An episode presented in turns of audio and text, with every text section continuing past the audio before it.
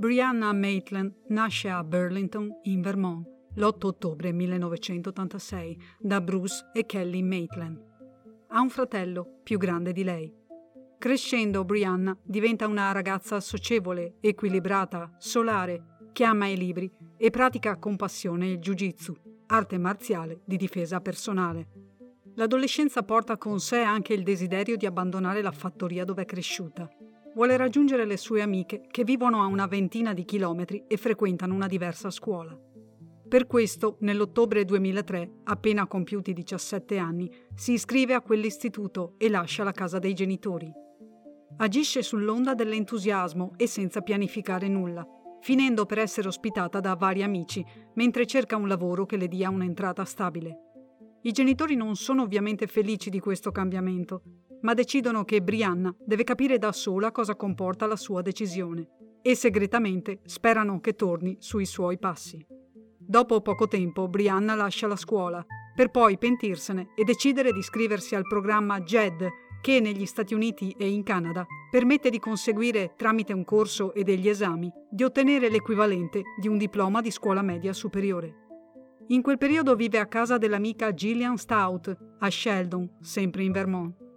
Tutto sembra piano piano sistemarsi quando Brianna trova lavoro come lavapiatti presso il Black Lantern Inn, un B&B che si trova a Montgomery, a circa 30 km da Sheldon. Evidentemente non tutti nella sua cerchia di amicizie la trovano simpatica e amabile, perché tre settimane prima di sparire nel nulla accade qualcosa di davvero sgradevole. È un evento che, visto in retrospettiva, è anche molto sospetto.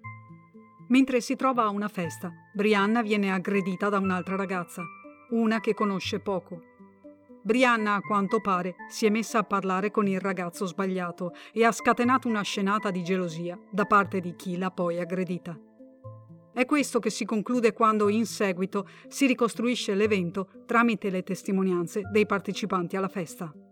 Non si tratta di qualche spintone e un paio di parolacce. Brianna viene picchiata brutalmente e finisce in ospedale con entrambi gli occhi neri, un naso rotto e una commozione cerebrale. La rabbia dietro quel pestaggio fa pensare a una persona priva di quei sani freni psicologici che inibiscono l'uso della violenza verso un altro essere umano. Brianna, assistita dai genitori, sporge denuncia verso la ragazza che l'ha aggredita. La mattina del 19 marzo 2004, Brianna supera con successo gli esami del GED ed è pronta a iscriversi al college che frequenterà part-time, mantenendosi con il lavoro di lavapiatti. Lei e la madre si ritrovano per pranzare e festeggiare l'ottimo risultato. Mentre nel pomeriggio sono intente a fare shopping, Brianna le parla con entusiasmo dei suoi progetti per il futuro e del college. Tuttavia, mentre si trovano in un negozio e sono in fila alla cassa, Brianna vede qualcosa o qualcuno che la turba, perché all'improvviso dice alla madre che vuole uscire e che la aspetterà nel parcheggio. Cosa o chi abbia visto Brianna quel giorno non si è mai saputo. La madre, pur notando il brusco cambio d'umore e vedendola scossa, non le chiede nulla per timore di risultare invadente.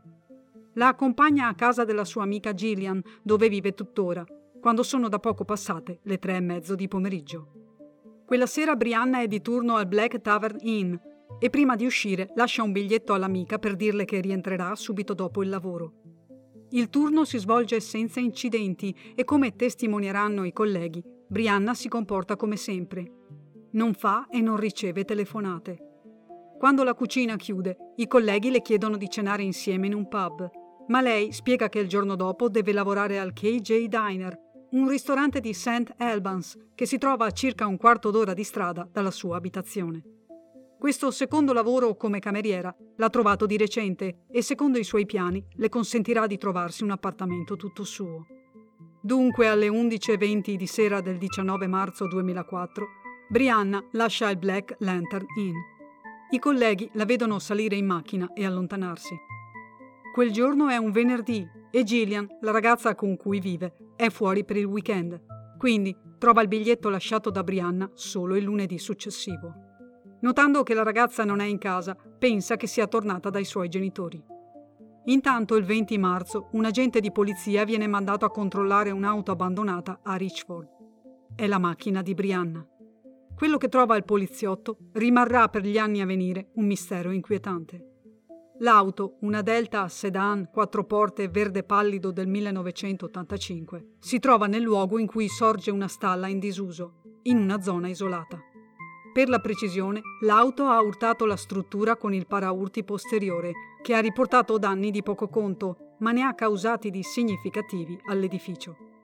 Il legno vecchio ha ceduto e una parte dell'auto è penetrata all'interno ha colpito all'altezza di una delle finestre del piano inferiore e il pannello di compensato che la copriva è caduto sul bagagliaio. Da una prima analisi non si notano segni sulla strada o sul terreno che possano far pensare che il veicolo, fuori controllo, abbia sbandato e sia uscito dalla carreggiata, per finire poi contro la stalla. L'agente di polizia conclude che il guidatore, evidentemente ubriaco, l'abbia abbandonata lì e la fa rimorchiare fino a un'auto-officina locale. Si scopre che appartiene alla madre di Brianna, ma dato che il conducente principale risulta essere la figlia, la gente non le notifica subito che l'auto è stata trovata abbandonata. Cerca invece di mettersi in contatto con Brianna e chiama il Black Lantern Inn, il luogo di lavoro indicato sugli assegni della busta paga presenti nell'auto. Ma il BB è chiuso e la gente non indaga oltre. Non ci sono ancora denunce di scomparsa e la superficialità di un poliziotto di paese fa il resto. I gestori del KJ Diner non si preoccupano di capire come mai Brianna non si sia presentata al lavoro la mattina del 20 marzo. I colleghi del Black Lantern Inn ne riportano l'assenza solo il 21, quando è previsto il suo turno, ma nessuno di loro pensa di chiamarla per assicurarsi che stia bene. D'altronde non sanno che non è mai rientrata a casa la sera del 19 è solo il 23 marzo che Gillian chiama i genitori di Brianna, sicura di trovarla lì. Ma Brianna non è a casa dei genitori. Mentre la preoccupazione aumenta, scatta il giro di telefonate ad amiche e colleghi e ci si rende conto che la ragazza non è più stata vista da nessuno dalla sera del 19 marzo, dopo l'ultimo turno di lavoro. Per una serie di coincidenze, convinzioni errate e, non ultimo, un agente poco attento, sono passati giorni interi che sarebbero stati preziosi per ritrovarla. La madre di Brianna denuncia ufficialmente la scomparsa della figlia e solo a quel punto cominciano le indagini e si collega l'auto ritrovata alla sua scomparsa. Si procede quindi a una perquisizione più accurata della macchina.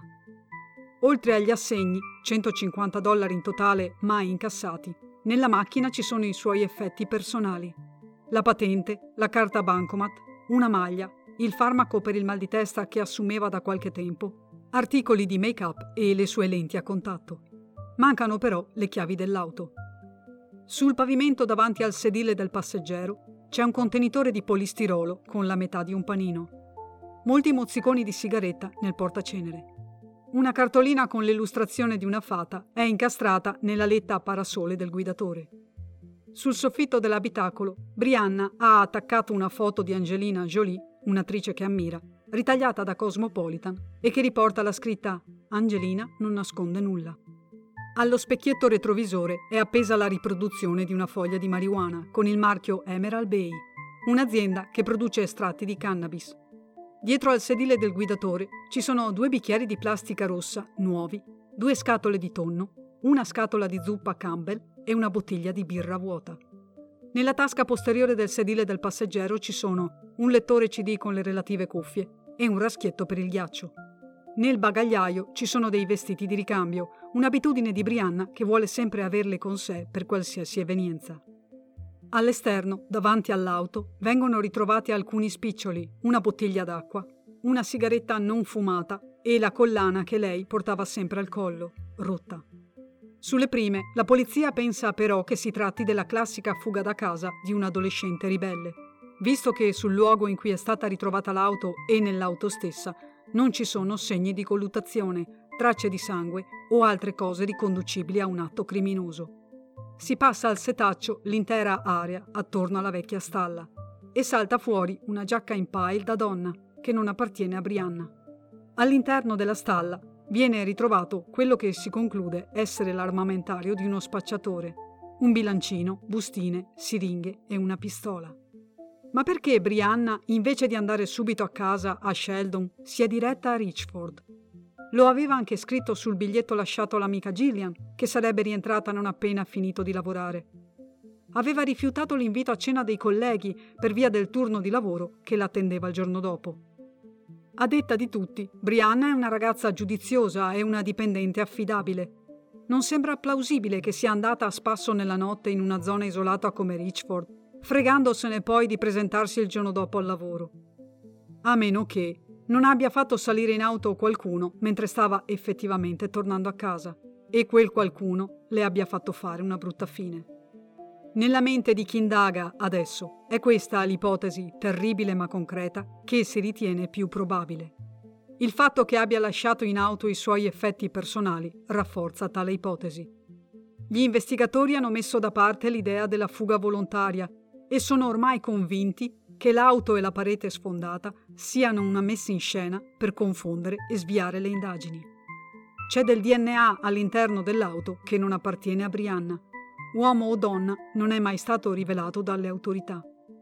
Sono passate tre settimane da quando Brianna è scomparsa e il procuratore distrettuale, che aveva accolto la denuncia di aggressione presentata da Brianna, la ritira contro il parere dei genitori. Sono gli stessi investigatori che si stanno occupando del caso a sostenere che la ragazza che ha picchiato Brianna non c'entra nulla con la sua scomparsa. L'hanno interrogata e hanno esaminato a fondo la sua persona, alibi incluso, solido e inconfutabile. Sembrano sottintendere che Brianna non tornerà mai più a casa. Si scopre che l'auto, con i fari accesi, è stata annotata da un paio di ragazzi la sera del 19 marzo, tra le 11.30 e mezzanotte e mezza. Anche l'ex ragazzo di Brianna l'ha notato alle 4 di notte, mentre tornava da una festa appena oltre il confine canadese. Data l'ora e il buio, nessuno di loro l'ha riconosciuta come quella di Brianna. Hanno solo visto una macchina, lì in mezzo al nulla, e hanno pensato a una coppia di innamorati in cerca di intimità. Qualche automobilista di passaggio l'ha vista anche il mattino dopo e alcuni l'hanno trovata una scena talmente strana da scattare delle foto. Tutti vengono interrogati e depennati dalla lista dei sospettati. Per cercare Brianna si scandagliano corsi d'acqua, si perlustrano boschi con i cani da cadavere e si utilizzano elicotteri per sorvolare più volte aree sempre più grandi. Il nulla più totale.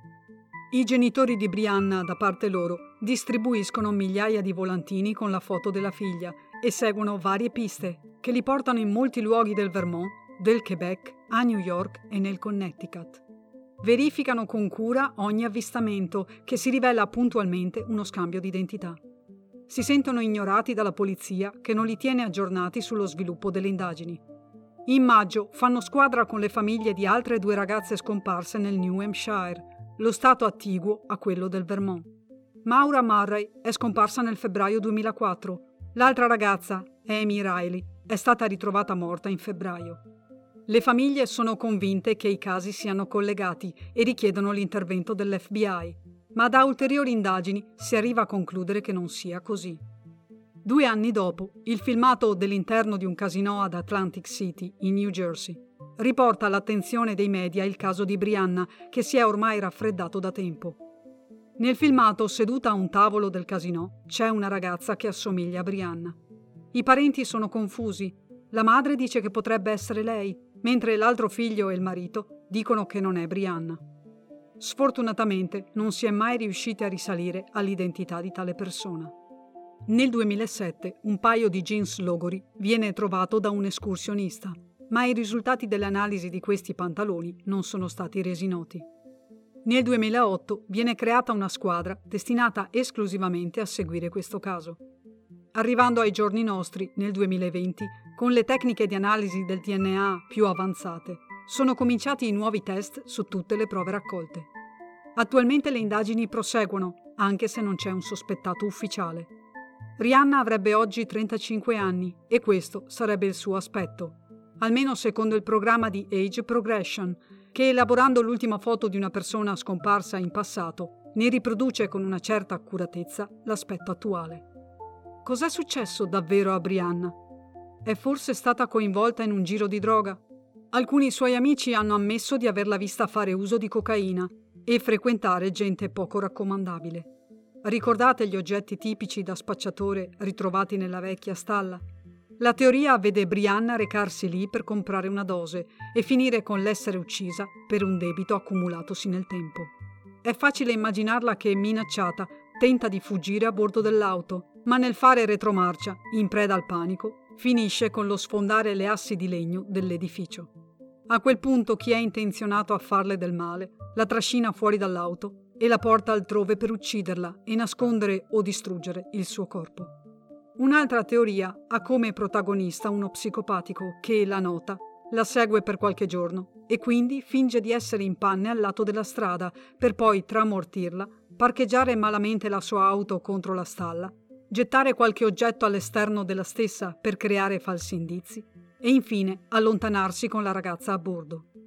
Brianna, secondo i genitori e gli amici, era una ragazza molto ingenua e potrebbe essersi fermata per aiutare una persona che credeva in difficoltà. La teoria più diffusa resta quella del serial killer, che potrebbe aver ucciso Brianna, Maura Murray e Amy Riley. Casi che, come detto prima, hanno l'aria di essere collegati, nonostante il parere contrario dell'FBI.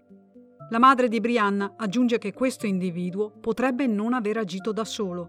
Sua figlia praticava il jiu-jitsu e avrebbe saputo difendersi molto bene da un singolo aggressore. Vero è che tale aggressore avrebbe potuto spararle e porre fine alla questione. Insomma, anche su questo punto permangono tanti interrogativi. Nel 2016 la vecchia stalla, il sinistro luogo in cui è stata ritrovata l'auto, è diventata cenere, data alle fiamme da mani ignote. La foto scattata all'epoca ha qualcosa di spaventoso se la si guarda troppo a lungo. Gli occhi fissano la macchina e la mente galoppa verso scenari terribili, fatti di violenza, sangue e morte. Nessuno pensa più che Brianna sia scappata di casa a questo punto. Le domande restano senza risposta dietro i finestrini di un'auto abbandonata.